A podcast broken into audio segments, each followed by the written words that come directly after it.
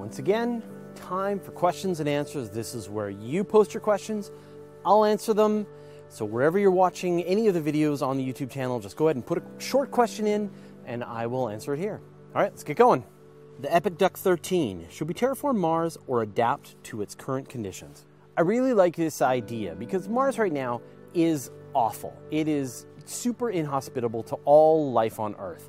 But we have life forms like tardigrades or like hardy lichens that live in Antarctica that can almost survive on Mars. So you can imagine us modifying them genetically as we terraform Mars and make it warmer and thicken the atmosphere, and we find life forms that are close and maybe we make them more lifelike. And we can kind of meet Mars halfway.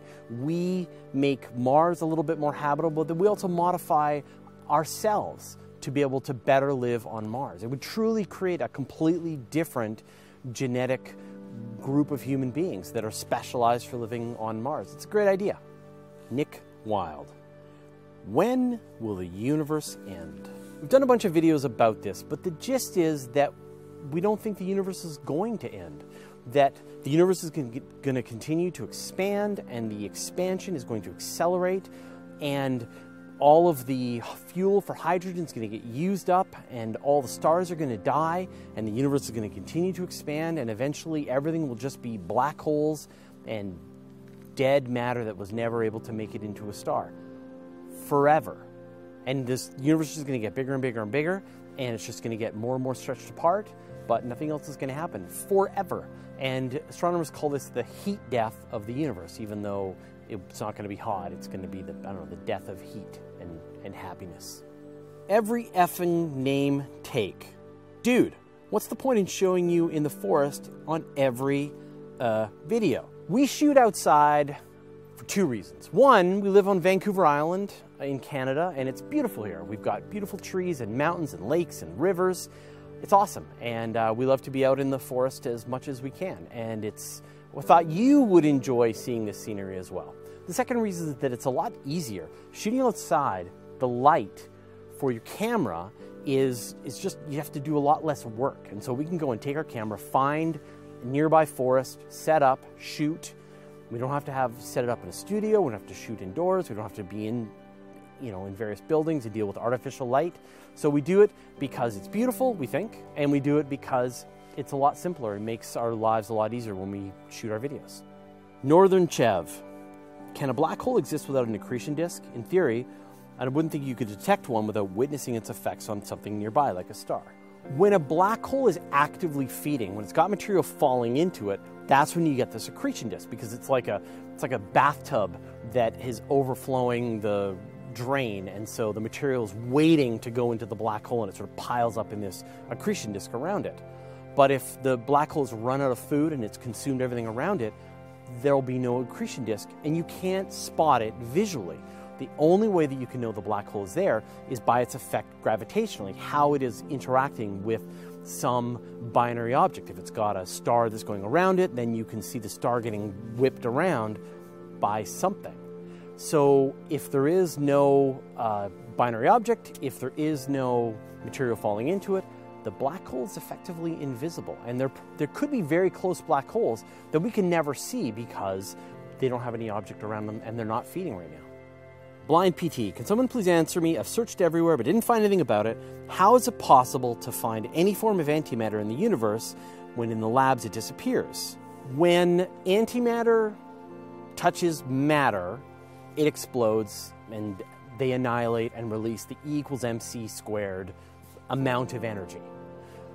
So if antimatter is being generated, and they're, they're you know, here on Earth when we generate it in particle accelerators, as soon as it touches matter, it explodes. And, and actually, doctors use this to diagnose uh, parts of your body with a PET scanner, positron emission scanner. Anyway, uh, so, but there are also uh, natural ways that antimatter can be produced in the universe around black holes, very violent explosions, supernovas, things like that. And when that antimatter is generated, it runs into matter very quickly and annihilates. And in fact, astronomers can see the antimatter that's out there in the universe not because they can actually detect the antimatter, but they detect the explosions. and they can see where the antimatter explosions are happening and then know that there's antimatter being generated there and it's annihilating almost as quickly as it's created. For Mark Duck 666. Hey Fraser, what's your favorite stellar object that's visible to the eye from the Earth? Saturn. A Thousand times Saturn. I the greatest object to look at through a telescope, a small telescope, is Saturn. And seriously, I, if you have never looked through a telescope and seen Saturn with your own eyeballs, you need to add this to your life's bucket list. It is just mind bending to look through the eyepiece of a telescope and see Saturn with the little ball and the rings, and then you look up in the sky and there's this bright star, and that's Saturn, and it's in the eyepiece. So that is absolutely my favorite object to look through a telescope with. Philip Hughes. Fraser, do the laws of physics prevent future humans from ever leaving the local group? Could we cheat with a warp drive? We could always totally cheat with a warp drive. If you can go faster than the speed of light, then you can go anywhere and you can do anything. But the problem is, is that a warp drive might violate the laws of physics and just not be possible. And I don't care how many episodes of Star Trek and Star Wars we've watched, the laws of physics say you can't go faster than the speed of light. But the local group is you know a bunch of galaxies that are collected by gravity and there are other galaxies that are around us that are further away. According to the laws of physics we can reach any galaxy that is within essentially the speed of light of us. So if we can get going 99% the speed of light we can reach other galaxies that are even outside the local group. And this is this is probably what our future robot uh, creations will do when they have fully colonized the Milky Way and they'll reach out to Andromeda and they'll reach out to these other galaxies and they will develop methods to travel closer and closer to the speed of light and they will attempt to reach every single galaxy within the Hubble sphere. Whatever is not going faster than the speed of light away from us, they will try to get to it and try to colonize it and use it. That is sort of the inevitable future of the colonization of the universe. Fresh and squeezy. Are there planets that have no spin at all? If so, what would the gravity be like there? There are situations where a planet can get tidally locked to its star. So if it's very close to the star, just like our moon is tidally locked to the Earth, the planet will be tidally locked to its star and it will show the same face. So effectively, it's not really rotating. It's, you know, it's turning once as it goes all the way around the star, but it's not really rotating. What will be the impact if you were there? Well, when we're on Earth, when we stand at the equator, because the Earth is turning, we're feeling a bit of a centripetal force outward that is reducing our weight. Not very much, like a very small amount, but it is reducing our weight. So if you were on one of these planets that wasn't spinning as quickly, you wouldn't have that same weight reduction.